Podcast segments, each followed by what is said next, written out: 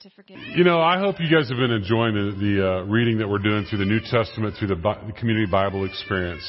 It's really been just an awesome experience for me personally. Uh, just really enjoyed it. I gotta confess right now though that I've missed a few days of reading. So okay, if the pastor misses a few days, then maybe it's okay for you guys to miss a few days as well. Kind of initially felt a little guilty about that. I was trying to pick up reading, but that's a lot to, reading to do, right? If you miss a day or two.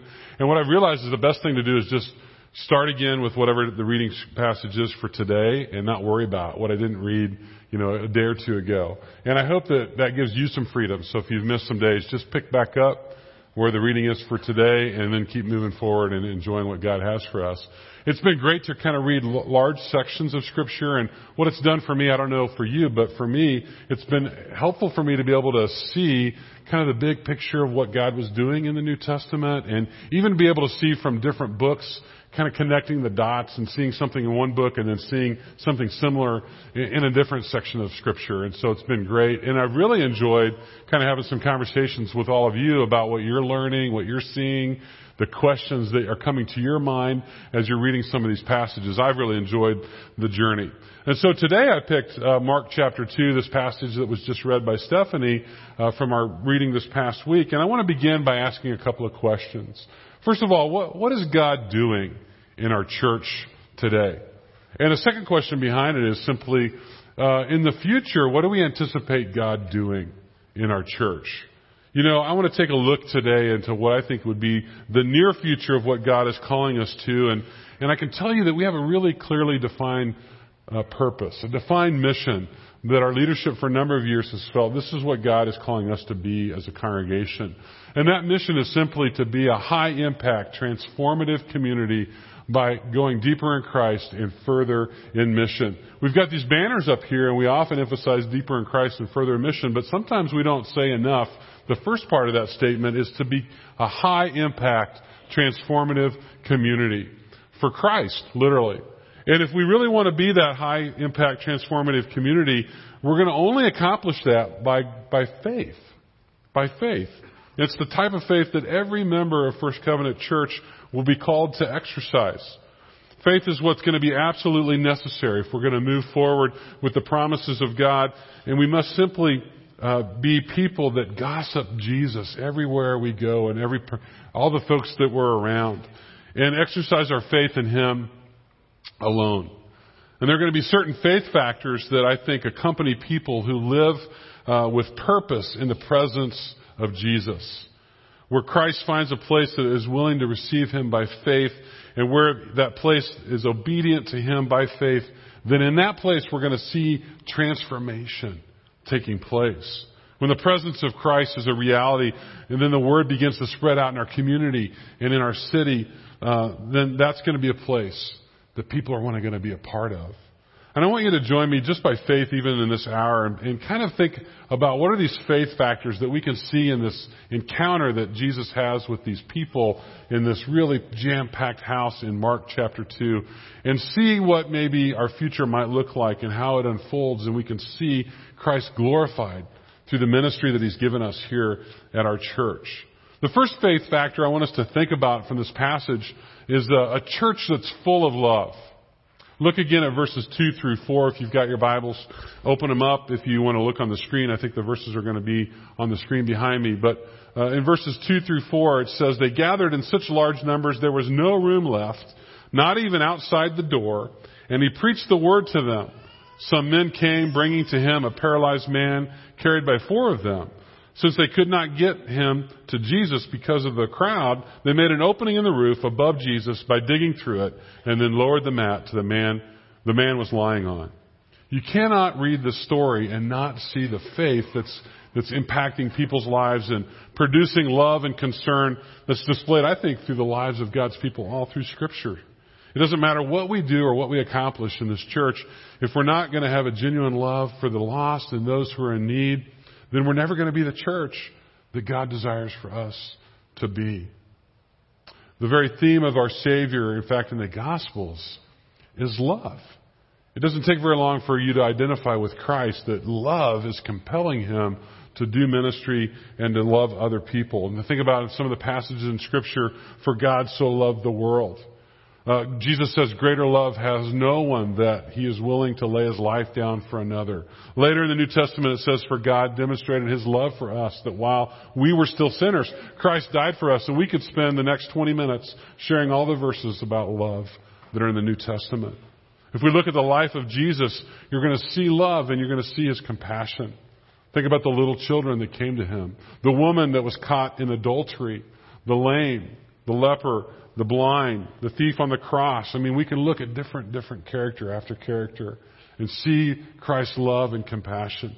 Our mission, if we walk by faith, is to be the church that God desires us to be, is to love our lost friends so much that we love them to Christ. We must display that love in our homes, in our neighborhoods, in our workplaces, in our schools. We love, we need to demonstrate that love everywhere. Everything that we do at First Covenant should be to meet the needs of this community through the power and the love of our Lord Jesus Christ. Our community that we call First Covenant must be known as a place of compelling love. In 2002, Elizabeth Smart, a young teenager, was kidnapped from her home in Salt Lake, Utah. I don't know, some of you may have remembered. It was a fairly well-known kidnapping made national news. And a part of the process as they were desperately searching for her was that her parents went on, on TV. And her father said on TV, he said, honey, if you're able to see this, please know that we love you so much that we will do anything possible to bring you home. First covenant. We must communicate this compelling love of Jesus to the city and say without reservation to those who are lost, those who are hurting, those who are held captive to the enemy, Jesus Christ loves you. And He has an amazing purpose for your life. And not only does He love you, but we love you with the love of Christ as well. And we're going to try to do anything that we can to bring you safely to His home. A faith factor as well in this passage is a church full of cooperation. Look again at verses 3 and 4. It says, Some men came bringing to him a paralyzed man carried by four of them. Since they could not get him to Jesus because of the crowd, they made an opening in the roof above Jesus by digging through it and then lowered the mat the man was lying on. I want us just to pause at this part of the scripture and just think about this, that, that there are four men who bring this paralytic man to Jesus. And let's be clear on this point. If we're going to be a church that's a high impact, transformative community by going deeper in Christ and further in mission, and to see the God that the, the vision that God has given us in order to be that church and to be, be to become in that reality, then it's going to take a cooperative effort by all of us to partner in that mission that God has given us. It can't be just a few who are doing that. It can't be just some that are doing that. It's all of us kind of playing our part and, and cooperating and being a part of the team. So, how do we do that? Well, there's so many different ways that you can be a part of that mission, and many of you are. But I want to just think about three high, kind of high level ways that you can help in that process. One is be willing to study God's Word. It's kind of what we're doing right now, right? We got to be people of the Word, and so that we're spending time and building our relationship with Jesus and with the Father through His Word, and we're allowing that Word through the power of the Holy Spirit to transform our lives. And as we go through reading the Word, we're also identifying the spiritual gift or gifts that God has given you and the passion that He's uniquely given to you that you can make a difference in. The second thing is be willing to engage in serving in ministry and outreach opportunities in our church and maybe even more importantly, our community. I mean, it's one thing to serve, you know, the church body, but man, Christ is calling us to serve the community as well. And then the third is to be willing to commit and cooperating by sharing your time, your talent, and your treasure for the sole purpose of bringing glory uh, of Christ and bringing others to Christ as well. So it takes all of us working together as a team by faith, doing our part, making our commitment to see God's vision become a reality. What if in that story, what if one of the men, one of the four had said, oh, hey, wait, I, I, yeah, I know this is a, a great opportunity for our buddy here, but, but did you know that I just got four tickets to the Galilee Jayhawk basketball game, like front row seats? I'd love to take them, but I got to go watch the game. I mean, this is a great opportunity. So I just can't do it today. Maybe, maybe another day. And so with three guys, maybe they still can carry this guy on a mat. You know, maybe they can still get him up on the roof and through the roof. But what if one of the other guys said, Oh, yeah, gosh, I'd love to help out, but it's just not going to work out today. You know, I've heard the fish are biting in the Sea of Galilee. I, I can't miss this opportunity. I got to go take advantage of that. And so what happens? What happens if, if two guys? It's a missed opportunity. It's a missed opportunity. If First Covenant's going to walk by faith, then we have to factor into our faith this team effort. Like it's going to be more than one or it's going to be more than a few. It's going to be all of us jumping in and, and doing our part. We each got to carry our load and cooperate by obediently following Christ. And too many churches have too few people who are trying to carry the burden of responsibility. You've kind of heard it probably that a lot of churches, it's like 20% of the people are doing 80% of the work. That can't be true if we're going to accomplish the mission that God's given to us. I look at our church, I don't believe it's 20% doing 80% of the work. I think maybe it's 50 or 60% doing 80% of the work. But, but what if? What if 100% of us were participating in doing 100% of the work? You think we're going to be a high impact, transformative community? Absolutely. We're going to be making a difference, an impact for Christ and for the kingdom. You know, uh, when we were, uh, Doug and Patty and I were able to go to Midwinter, it's a conference for pastors in the covenant a couple of weeks ago. One of the great things that happens there is that you're able to go and, and meet with other pastors and learn what they're doing and what their churches are doing. And, and sometimes you can come away with some pretty good ideas. And one of the chances I had was I had a chance to sit down with one of the pastors from a, a church in Loveland, Colorado called Crossroads. And it's a, it's a pretty big church. Uh, at one point, there were about three or four thousand people, and and they're doing great ministry. And so I was sitting down talking to him, and I said, "Hey, I said, uh, you know, what do you think really made a difference to kind of help you guys have a bigger influence, a bigger impact in your community?" And he said, "You know, as we got bigger as a church."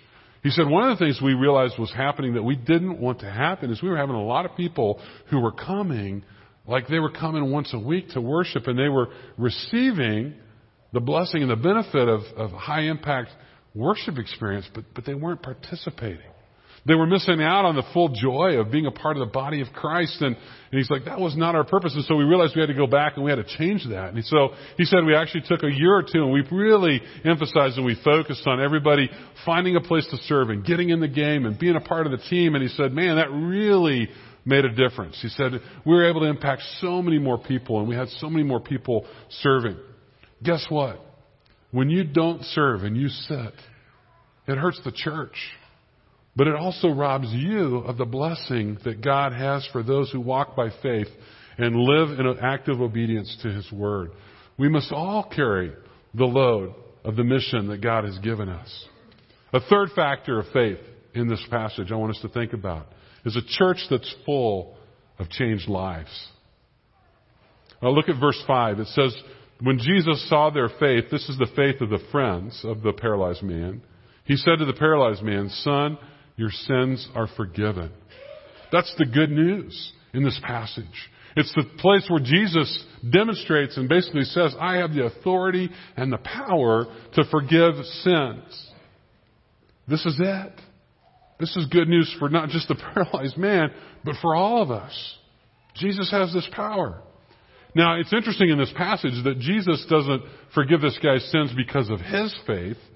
He forgives this guy's sins because of the faith of his friends. That says a lot about what we can accomplish through our own faith in interceding for others that we are in contact with. It's a picture of intercessions.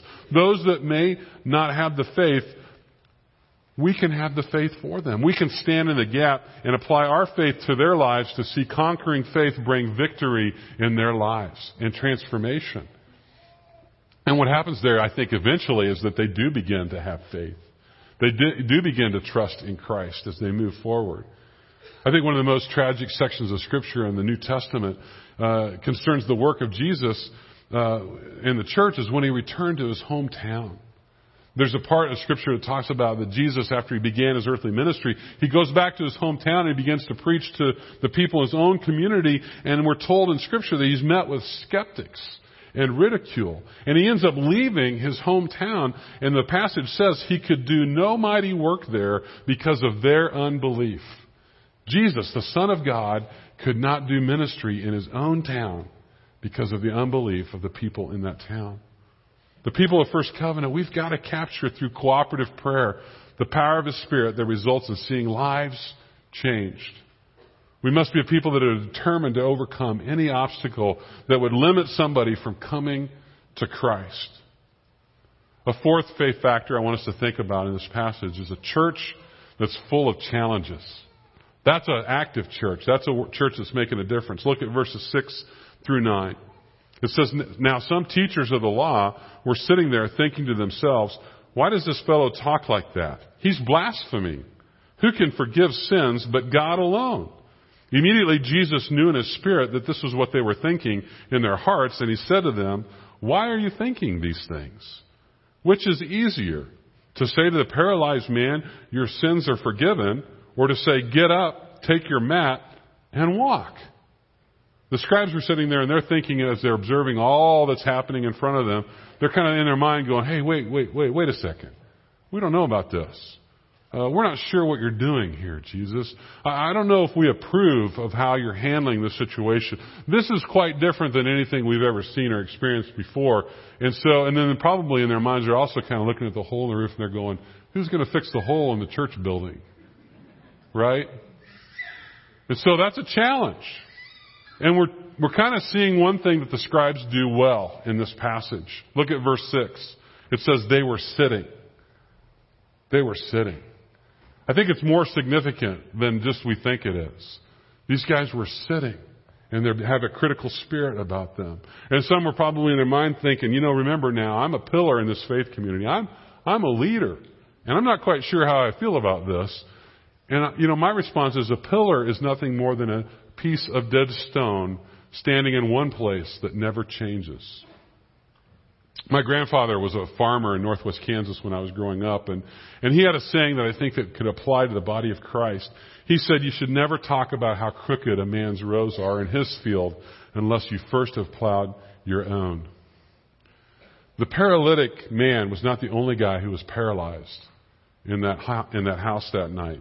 The teachers of the law, their minds were paralyzed because they'd put God in a box.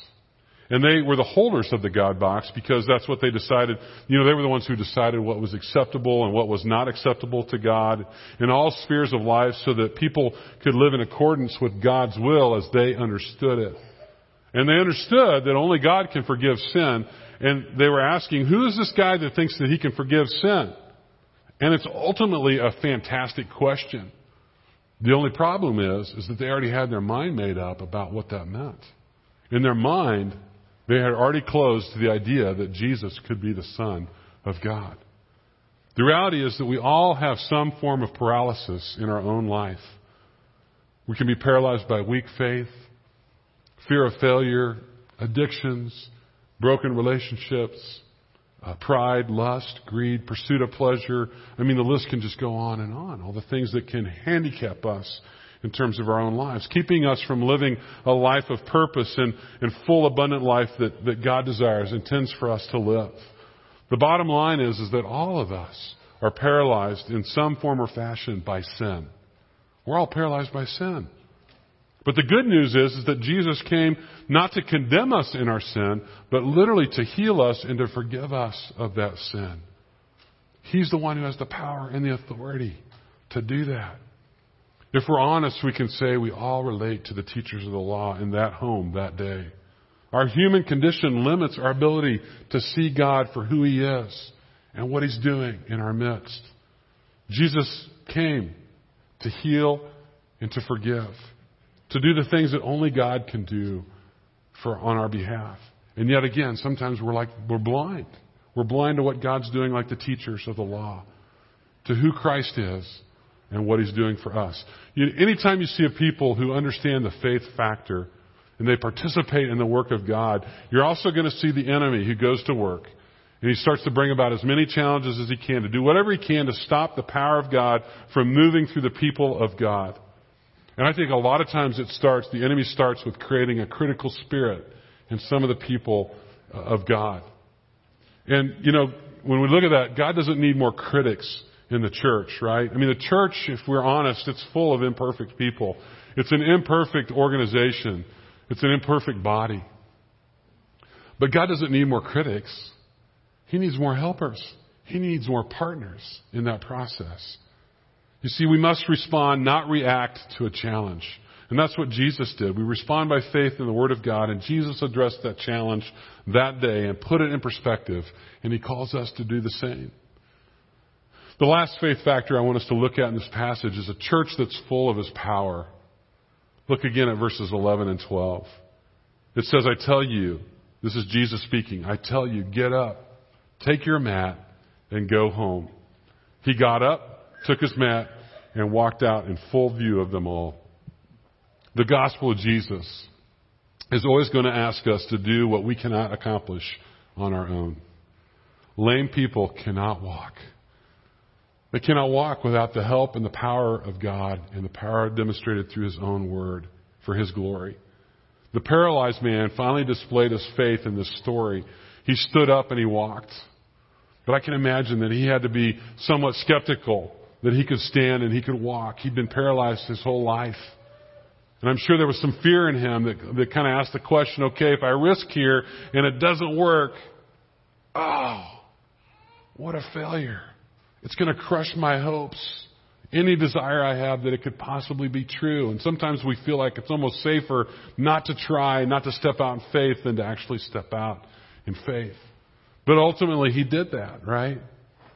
So if we're going to make a difference uh, for Christ, we have to be a church who's going to step out in faith in order to be that high impact, transformative community. We're not going to accomplish it in our own abilities. We're not going to accomplish it on our own power. We're only going to make a difference for Christ in our community if we're willing to risk trying some new things that we've never tried before, allowing some things to happen that we're not always comfortable with, and going places that maybe we've never gone before. It's going to require great faith in order to be able to do greater things for Christ. If we play it safe, our actions will show that we don't fully trust in the power of Christ to accomplish great things. Can He be trusted? Can we trust Him to help us do great things for Him? Our faith and our actions are going to demonstrate whether we really believe He's the Son of God or if we just think He's a really great guy. It will. Our faith and our action will testify to what we believe about Christ. You see, Jesus is powerful. And in this story, we see not only is He powerful, but He's capable. Who else has demonstrated the power to heal a paralyzed man? Who else has demonstrated not only the power, but the authority to forgive sins? Not only does Christ forgive sins, but he demonstrates his power through his love by his, his willingness to go the distance, to go to the cross for our sins. Not because of anything that he did, not because of anything wrong that he did. This passage, it's a remarkable scene that's demonstrating the faith of a few friends and then the power of Christ at work to do healing and to forgive this man's sins. I just want to, want to close the message by asking uh, us today, who do you identify with in this story? You know, one of the ways we can really make Scripture come alive is as we read a story, we can ask the question of Christ, Christ, who do I most identify with in this story? There's some pretty interesting characters in this story. And so I want to just ask us to read ourselves into the characters in this story and ask ourselves a few questions. So we've got the questions on the screen behind me. The first question is, do you identify with the friends? If so, in what way is God inviting me to risk and sacrifice to help bring another to the source of healing? So behind that is the question, if not me, who? If not now, when? It's an important question. Maybe you identify with the teachers of the law. In what ways am I stuck in the traditional or skeptical or judgmental ways of thinking that limits me and the church from partnering with God in accomplishing His mission in new and powerful ways? Again, God and the church, we don't need more critics. We need more helpers. We need more partners.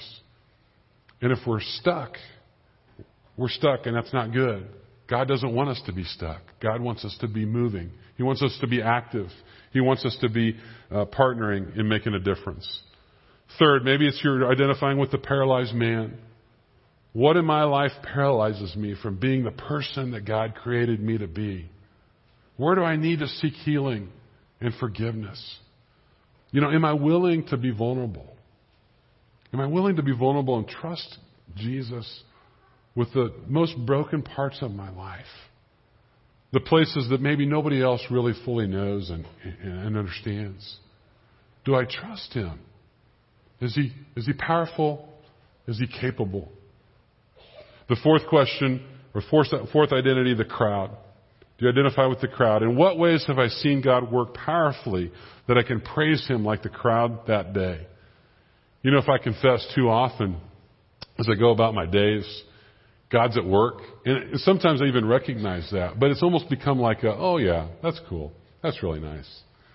And then I just keep going on with my day. And I don't take enough time to stop and, and celebrate God's activity, to give thanks for God at work in our lives and in my life and in other people's lives, in our community, in our world. And, and what's happening there is, is that I'm basically saying, hey, God's not that special. But do you realize that any time that we see God at work in our world, it's divine intervention? It's a miracle anytime we see God at work in our world. And that ought to be a time to pause and reflect and to give thanks for God for His loving care and His activity in our lives. As I close this morning, I just want to leave us with this thought that we worship and serve a Savior who has the power and authority to forgive sins and to heal our broken places. Let's pray. Heavenly Father, we thank you for this story, this testimony of Christ at work in and through this situation. God, we thank you that Christ demonstrated once and for all that He has the power and authority to forgive sins and to heal those broken places. God, we pray that we would uh, have increased faith. You know, that we would be like the friends who are willing to go the extra mile. That we'd be like the paralyzed man who'd be willing to try to stand up and trust that you're at work in our lives. God, we want to be found faithful.